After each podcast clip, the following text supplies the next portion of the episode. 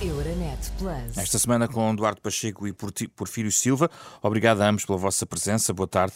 Bem-vindos aqui ao estúdio do Casa Comum na Renascença. Nós vamos olhar um, primeiro para a atualidade eh, europeia e mais tarde vamos falar sobre a questão da fiscalidade para as empresas, um debate que começa a ganhar força a caminho do Orçamento de Estado para dois mil e vinte e três, nomeadamente sobre a eventual redução do I R C. Mas para já, vamos à questão eh, da manhã, o discurso de Vladimir Putin e o impacto que isto tem eh, ou não na viragem de uma guerra que tem trazido, para além de morte, destruição, também uma dura fatura económica também para todo o mundo e em particular para o continente europeu. Eduardo Pacheco, que recentemente também esteve na Ucrânia, pergunto-lhe como é que interpreta o discurso de Vladimir Putin e esta convocação de um largo espectro de reservistas. Significa que a guerra vai tornar-se ainda mais feia a partir de agora e que ela está para ficar com os consequentes impactos económicos que temos visto? Boa tarde, quero aos ouvintes, quero aqui ao meu colega Porfírio Silva por estar aqui connosco. A guerra, infelizmente, está para durar. Eu não tenho qualquer dúvida sobre o assunto. E esta, este passo em frente de desespero do, do presidente russo evidencia os sinais de fraqueza e as dificuldades que está a sentir. Todos nós recordamos que nos primeiros dias eles pensavam que numa semana conquistavam Kiev. Não o conseguiram. Depois conquistaram o leste uh, do país. Uh, é verdade, um quinto do território. Uh, é, só que, uh, entretanto, começaram a chegar armas uh, do Ocidente às tropas ucranianas e a própria formação das pessoas, porque não basta entregar armas, é preciso dar formação de como as utilizar. E, portanto, é natural que eh, nessa primeira fase, sem armas e sem a formação, as tropas russas tivessem avançado no, no leste. Agora que a situação está mais equilibrada, notou-se claramente como as tropas eh, ucranianas estão a resistir e a reconquistar parte do seu território. E é um sinal de desespero. Esse, esse sinal de desespero é preocupante para todos, porque o pior que pode acontecer uh, é termos um animal uh, encurralado. Uh, e é o caso. O, o presidente Putin está encurralado porque não pode perder, porque senão o próprio poder interno pode ser posto em causa hum. uh, e, e não tem saída, e a saída é mas dá a ideia que sobe a parada, porque depois acaba por di- responsabilizar o Ocidente, no fundo, de se intrometer neste conflito, neste discurso que hoje preferiu, uh, dizendo claramente que as unidades militares na Ucrânia são de facto comandos uh, de conselheiros uh, estrangeiros e depois deixa a cartada nuclear ou uma escalada que pode ter como alvo uh, outros, outros, digamos, mais do que a Ucrânia, em em cima da mesa, o que dá a entender que as coisas tornam-se ainda mais sensíveis. São sensíveis, mas nós não podemos mostrar medo. Quer dizer, aliás, eu posso dizer que nas reuniões com as autoridades ucranianas eu percebi que eles próprios também não estavam abertos para qualquer tipo de diálogo. E isso, portanto, isso o que é não, lamentável. Não é, de certa forma, também preocupante? É, é, é. O argumento ucraniano, há uma parte emotiva, há uma parte emotiva, o que é normal, mas que nós, os agentes políticos, temos que conseguir superar, porque o argumento era muitas vezes eles ocuparam o nosso território, destruíram as nossas casas, mataram os nossos filhos e, e qualquer que nos, que nos sentemos à mesa com eles, é impossível. E, portanto, esta parte é uma parte emotiva que qualquer ser humano pode compreender, mas que o agente político tem que conseguir separar e ultrapassar. Por outro lado, há uma parte racional que eles dizem que é sempre... Qualquer abertura para diálogo é interpretado por parte de, da, da cultura russa uh, como um sinal de fraqueza, um sinal de fragilidade. E, portanto, esse sinal nós não podemos dar. Ora bem, a mesma coisa agora acontece aqui. Eu penso que qualquer receio que pudesse ser transmitido pelo Ocidente uh, uh, e pelas autoridades ucranianas era reconhecido como uma fragilidade e, e aquilo que era uh, uh, o, o passo... Uh, em frente do, do presidente russo tinha, teria sido bem sucedido. E, portanto, não podemos uh, mostrar essa fragilidade.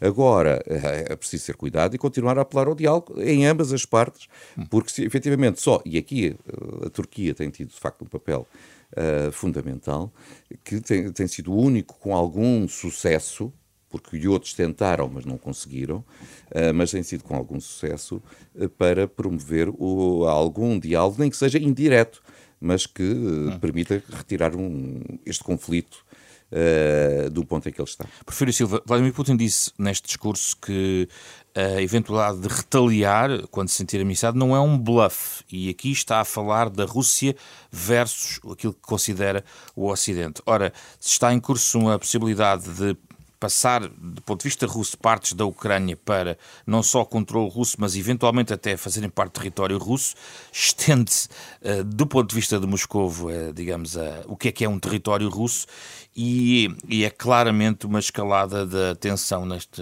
neste conflito. Certo. Uh, boa tarde a todos aqui em estúdio e àqueles que nos ouvem. Uh, eu não divirjo fundamentalmente daquilo que disse o meu colega Eduardo Pacheco, o que, aliás, é normal com a sua experiência uh, internacional, uh, muito maior que a minha. Mas, uh, o, digamos que amanhã começou sombria. Eu estive a ouvir uh, o presidente Putin e, de facto, uh, é assustador, uh, porque mostra uma Rússia acossada. Não é? Uh, e essa é a pior situação, que é a situação em que a racionalidade já não vale nada. Porque nós podemos dizer... O, o, aquilo que antigamente se chamava o equilíbrio do terror, sendo o equilíbrio do terror, ou seja, a possibilidade de destruirmos o planeta, assentava numa racionalidade. Nenhuma das partes estava interessada em, em se matar a si própria, matando, matando o outro. E essa preocupação tenho ouvido em surdina de muitos uh, líderes europeus, talvez não tão publicamente, mas a ideia do encurralar a certo, Rússia certo. tem sido vista como encurralar muita preocupação. Foi a palavra usada pelo Eduardo Pacheco, a acossada foi a palavra usada por mim, mas eu acho que traduz a mesma ideia. Hum, Nós estamos mesmo. perante um país, uh, uma liderança enfraquecida, que não conseguiu cumprir os seus objetivos e que agora, sem o dizer, vem reconhecer que afinal não era uma operação militar especial, era uma guerra, em que os argumentos começam a ser contraditórios, em que os sinais começam a ser contraditórios, mas nós, especialmente em relações internacionais, às vezes nas relações pessoais também, mas em relações internacionais, temos que ter medo dos fracos. Porque a fraqueza é uh, o primeiro ingrediente da irracionalidade, da incapacidade para levar um, uma, uma, uma, uma conduta, um comportamento razoável uh, até ao fim. E, de facto, a Rússia não é só no plano militar uh, que tem dificuldades grandes, como se vê, não é? Uh, no seu próprio posicionamento no mundo, a Rússia, neste momento, está nas mãos da China. A China, a Rússia é um império imaturo. É um, império, é um país que gostava de ser um império, mas que não sabe como é que como é que se é um império neste contexto. A China é um império uh, que sabe como é que, se, como é que se faz e sabe esperar. Putin só faz este anúncio depois de ser reunido há poucos dias com certo, Xi Jinping. Mas a China, a China já está a tirar proveito da fraqueza da Rússia, porque a Rússia deixa de ter praticamente parceiros, grandes parceiros, e no fundo acaba por se entregar em negócios, em trocas, em, em posicionamentos face à China, em que a China na prática tem condições para dizer os senhores querem assim, querem, se não querem vão à vossa vida. Vida. E como eles não têm muito mais para onde ir, estão nas mãos deles. Agora, há uma coisa que o, o meu colega Eduardo Pacheco disse, uh, que eu acho que é fundamental. Uh, é preciso não desistir da paz. E eu queria aqui equilibrar duas coisas. Já, já uma vez disse neste programa que o invasor não pode ser premiado. Não pode haver um prémio à invasão. A Rússia não pode pensar que depois de ter tomado esta iniciativa vai sair daqui a ganhar alguma coisa. Isso é, está claro. Mas nós temos interesse todos em que se procurem caminhos, diretos ou indiretos, como dizia o Eduardo Pacheco, mas que se procurem caminhos para tentar encontrar soluções para as coisas. A questão dos cereais, enfim, não sabemos se a solução encontrada é estável, se vai durar, se vai ser renovada, porque tinha um, tinha um prazo, mas, mas mostra que há uma via. É possível meter as Nações Unidas na nas coisas que lhe competem, dentro das suas limitações, é preciso pôr a Turquia, será possível pôr outros países, porque há países que, estando de um lado ou do outro, estão assustados com a perspectiva de uma guerra generalizada e, portanto, podem estar dispostos a aceitar, e é preciso encontrar coisas concretas. A questão dos cereais foi uma coisa concreta. É preciso encontrar coisas... Outros, outras questões. É preciso encontrar coisas concretas em que uh, as duas partes do conflito uh, procurem encontrar saídas. Porque é assim, se a Rússia está acossada, uh, se nós temos consciência de que isso é um perigo, nós não vamos ceder àquilo que a Rússia queria tirar desta guerra, mas temos que ver se haverá um caminho para eles tentarem salvar a face, como é dizem os orientais em geral. Uh, nós não podemos brincar com questões como o nuclear, que está claramente em cima da mesa. Deixe-me ligar aqui um tema que nós tínhamos agendado antes deste, uh, relacionado com o Reino Unido, porque uh, com a saída de Boris Johnson, uh, a Ucrânia teve que, tem que agora apertar a mão da senhora Liz Truss como uh, um dos aliados europeus mais fortes da Ucrânia. Uh, e a própria, há uma mudança no, no Reino Unido, que era um dos temas, e gostava de ouvir rapidamente a vossa opinião. Uh, esta garantia de unidade vai ser garantida também com, a, com Liz Truss, estou agora a entrar também na questão do Reino Unido, uh, para chegar também àquilo que foi uma das notícias da semana, que tem a ver com esta funeral de Isabel segunda e o Rei Carlos terceiro, que surge, digamos, como monarca num tempo exigente, que decorre também de tudo isto que estamos aqui a falar, do ponto de vista económico, uh, para o Reino Unido, que também vive nos estilhaços da sua decisão de sair da União Europeia. Permite-me só Sim, eu, claro. regressar a este, a este ponto. É preciso uh, permitir que a Rússia tenha uma saída airosa. Por caso contrário, uh, a catástrofe pode ser muito maior. Como é que isso se faz? É muita negociação, naturalmente. Muita negociação e, e eu percebo. Aliás, eu, como digo, nós temos que pensar sempre naquilo que, que foi o exemplo de Mandela. Uh, mas por isso é que há diferença entre estadistas e políticos. Mandela passou trinta anos na prisão, tinha todas as razões para não estar disponível para estender a mão uh, ao presidente branco que, que, que, que o manteve preso.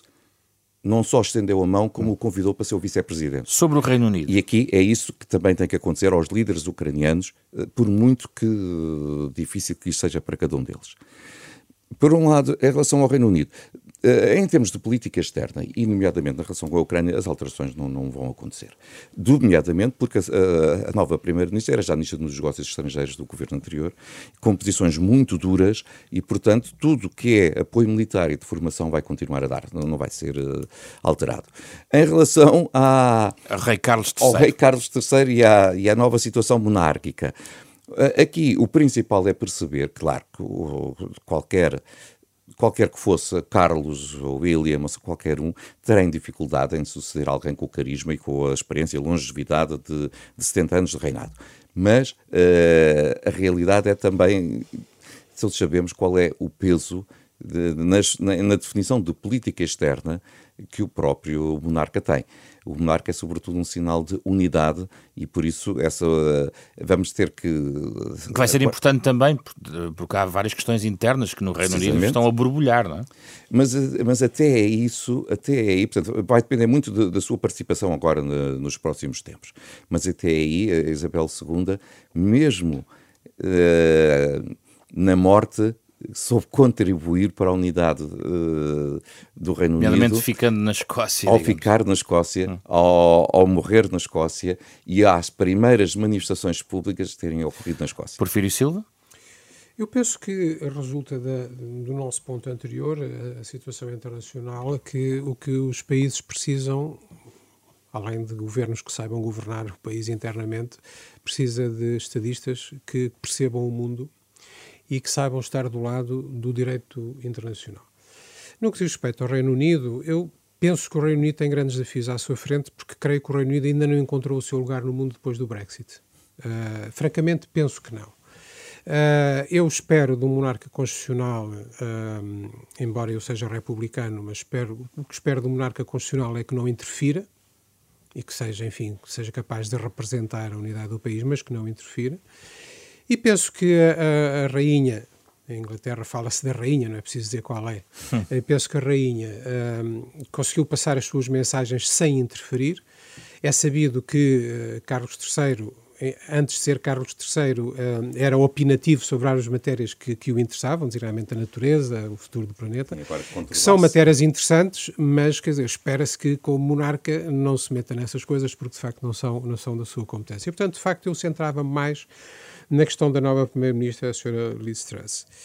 Mas há a questão da Escócia e outras internas aqui. É... Sim, mas uh, penso que o, o, papel, o papel do monarca é não prejudicar aquilo que, que, que as instituições uh, do país façam, e penso que há desafios uh, ao, nível, ao nível da condução política. Uh, eu sou favorável, num mundo globalizado, uh, a grandes conglomerados. acho que é bom nós estarmos na União Europeia porque sozinhos estamos mal, uh, estaríamos pior, estaríamos mais isolados. Acho que os difer as diferentes nações do Reino Unido serão mais fortes no mundo se estiverem unidas do que se cada uma for para o seu lado e, portanto, eu vejo, eu olho para a globalização como um desafio e que é nós sermos capazes de ter amigos, ter espaços onde, onde cooperamos uh, e onde ganhamos alguma voz no mundo. Se, que, se, toda, se cada um vai para o seu lado, uh, ninguém tem, ninguém tem interferência nas, nas matérias. Mas eu penso que há um desafio grande ainda por resolver no Reino Unido, que é saber se o Reino Unido consegue encontrar o seu lugar na Europa e no mundo nestas, nestas circunstâncias. E essa questão não está resolvida.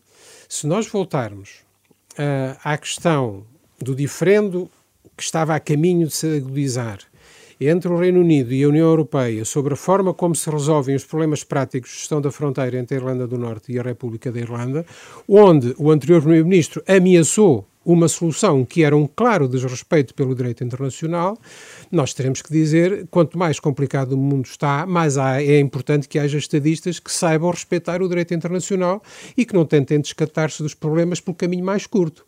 Porque, como diz o povo, quem se mete em atalhos mete-se em trabalhos. E, às vezes, tentar resolver as coisas assim, à trouxe-monche, não dá bom resultado. E, portanto, eu acho que o grande desafio de, um, de qualquer primeiro-ministro, de qualquer líder do Reino Unido nestas circunstâncias, é encontrar um lugar no mundo. A relação com os Estados Unidos também não está fácil, também nessa parte, também por, por algum, por, em parte pelos Estados Unidos.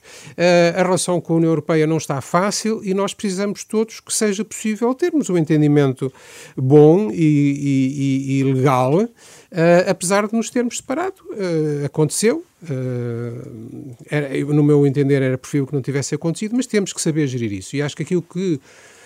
E vamos lá ver, há coisas, eu não quero ser pessimista porque às vezes o caminho até chegar ao poder é um e depois de lá chegar é outro. Mas a senhora Liz Truss já foi republicana, já foi contra o Brexit e depois passou a ser a favor do Brexit. Enfim, vamos ficar à espera. Mas ela tem, naturalmente, enormes desafios para, para ficarmos todos bem claro. Aqui neste cantinho do mundo que é a Europa. Vamos aos temas nacionais. Eduardo Pacheco, uh, o Ministro da Economia, considerou extremamente benéfica uma redução transversal do I R C na questão da fiscalidade para as empresas. Temos que aguardar o que virá no Orçamento de Estado de dois mil e vinte e três. Já ouvimos esta semana o Presidente da C I P dizer que seria uma... Uh, surpresa muito agradável a descida de vinte e um por cento para dezanove por cento do uh, I R C, mas, uh, uh, contudo, há quem defenda que, em vez de uma descida desta natureza, devia ser uma descida mais direcionada para certo tipo uh, de empresas. Uh, Eduardo Pacheco, é favorável ao desagravamento fiscal para as empresas nos termos em que uh, foi proposto pelo Ministro da Economia? Sim, sou. Completamente... Uh...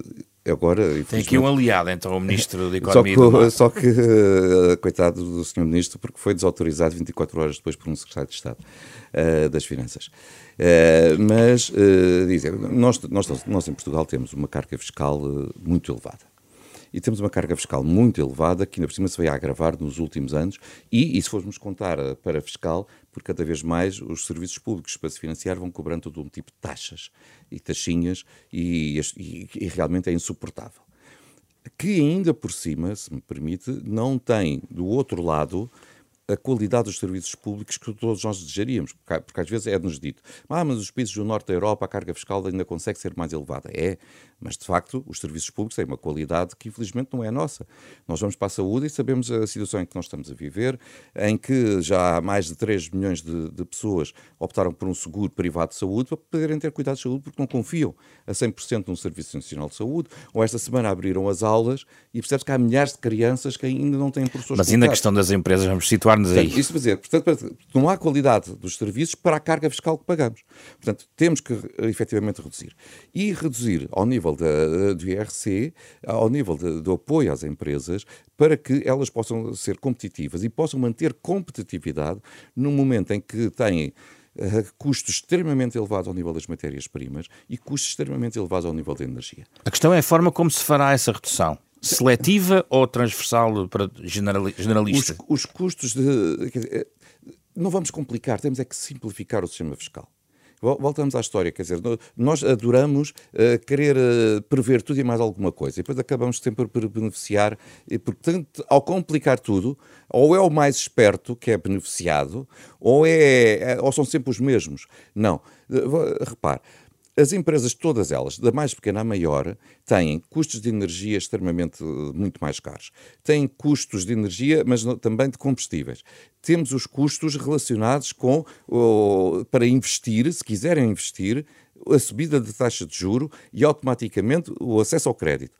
Uh, se quiserem recompensar minimamente os seus trabalhadores pela perca de, de rendimento disponível pela inflação, tem aumentos dos custos salariais. E isso reflete... Isso quer dizer, para todas, isso quer dizer que defende isso, que deve ser para todas as empresas, aliás, um apoio? Como o senhor Ministro da Economia o, o, o, o referiu, porque todas elas têm este tipo de custos agravados durante os últimos, os últimos meses e os últimos anos. Porfírio Silva, uma descida seletiva ou generalizada? Eu, uh, o meu estimado colega uh, fez aqui uma diversificação do leque de questões, mas eu vou responder diretamente à sua, à sua questão e deixo para outra oportunidade as outras questões. Sim, I R C, por favor. Uh, I R C, três coisas. Uh, I R C e aquilo que disse o Ministro da Economia. Em primeiro lugar, uh, nós devíamos falar, por rigor, em taxa efetiva média de imposição às empresas e não taxas estatutárias uh, de I R C. E a própria Comissão Europeia reconhece que Portugal é dos países, é dos Estados-membros da União Europeia que mais baixou a taxa efetiva média, que, que conta com benefícios, com deduções, com incentivos, etcétera. Isto é, isto é a primeira questão. A segunda questão é esta. O programa de governo, nessa matéria, é muito clara. Uh, nós uh, entendemos que desagravamentos seletivos do I R C devem ser feitos e são úteis. E temos e, e indicamos claramente onde é que está essa seletividade. Esses desagravamentos do I R C devem ir mais para as empresas que investem. Eu até seria favorável a irmos muito mais à frente uh, no reinvestimento. Eu até era capaz de ir ao radical de o que é reinvestido não paga. Uh, porque isso é importante. É uma, é uma missão para o país que as empresas investam em si próprias. Uh, que uh, desagravamentos seletivos na inovação, no fundo, continuando um caminho que já temos feito de aquilo que tem a ver com inovação, investigação e desenvolvimento, a, a patente box, etcétera. Penso que é um caminho de seletividade de desagravamento do I R C e investimento nos seus trabalhadores. Portanto, apostas nos, no rendimento dos trabalhadores e apostas na diminuição das disparidades salariais, que são muito grandes em Portugal e que está hoje praticamente consensual, que é mau para a economia que haja disparidades. Então o Ministro da Economia não está sintonizado este com é esse programa ponto. de governo este que está é o, a citar. Este é o segundo ponto. Há um terceiro ponto que é muito importante, e o Ministro da Economia disse isso quando falou dessa questão, e já voltou a falar disso hoje, é que o Ministro da Economia fez uma ligação entre isto e a concertação social e o acordo de rendimentos e competitividade.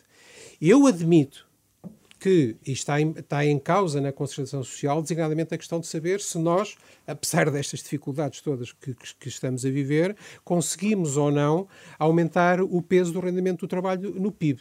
Eu admito... Que é um objetivo de todos. Pronto, ainda bem. Eu admito que se, se uma, um, uma abordagem diferente for um contributo positivo para um acordo na concertação social de rendimentos e competitividade, que permita uh, atingir outros objetivos, eu acho que isso é ponderável. Ou seja, no fundo também é uma certa seletividade. Ou seja, se nós tivermos um acordo que permite melhorar a capitalização das empresas, que, que permite investir mais nos trabalhadores e aumentar mais uh, o peso dos salários uh, no produto, uh, que, um acordo que, que permite aumentar ao mesmo tempo a competitividade das empresas, eu acho que se houver um... um, um Um, um, um incentivo transversal, mas que, mas que seja focado nestes objetivos, isso já não será, um, já não será uma baixa de I R C indiscriminada. É uma baixa de I R C focada em certos então, objetivos. Tem uma contrapartida. Tem uma contrapartida. Será esperar pela concertação social? Eu, eu acho que nós temos que voltar a habituar-nos a valorizar mais a concertação social.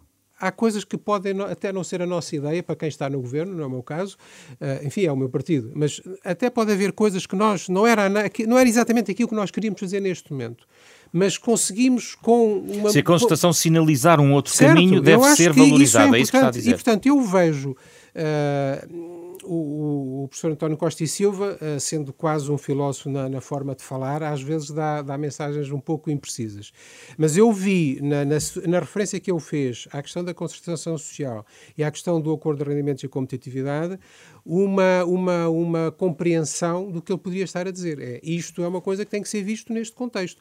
Nesse contexto, eu penso que valia a pena pensar nisso. Até porque é, é evidente que os parceiros sociais não vão entrar num, num acordo a troco de nada, querem saber o que é que isso contribui para o seu desenvolvimento e para a sua participação no país. E nessa perspectiva o P S D estaria de acordo com esta linha, Eduardo Pacheco? Nós já há muito tempo, aliás, tínhamos, tínhamos celebrado um acordo com o Partido Socialista, ainda antes do doutor António Costa ser líder do partido, para promover a redução da taxa uh, efetiva de, de I R C.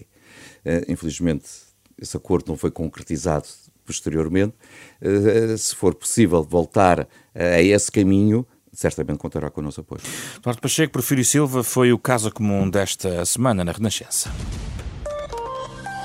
Euronet Plus. Milano. Zagreb. Bruxelas. Sofia. Riga. Euronet Plus, a rede europeia de rádios para compreender melhor a Europa.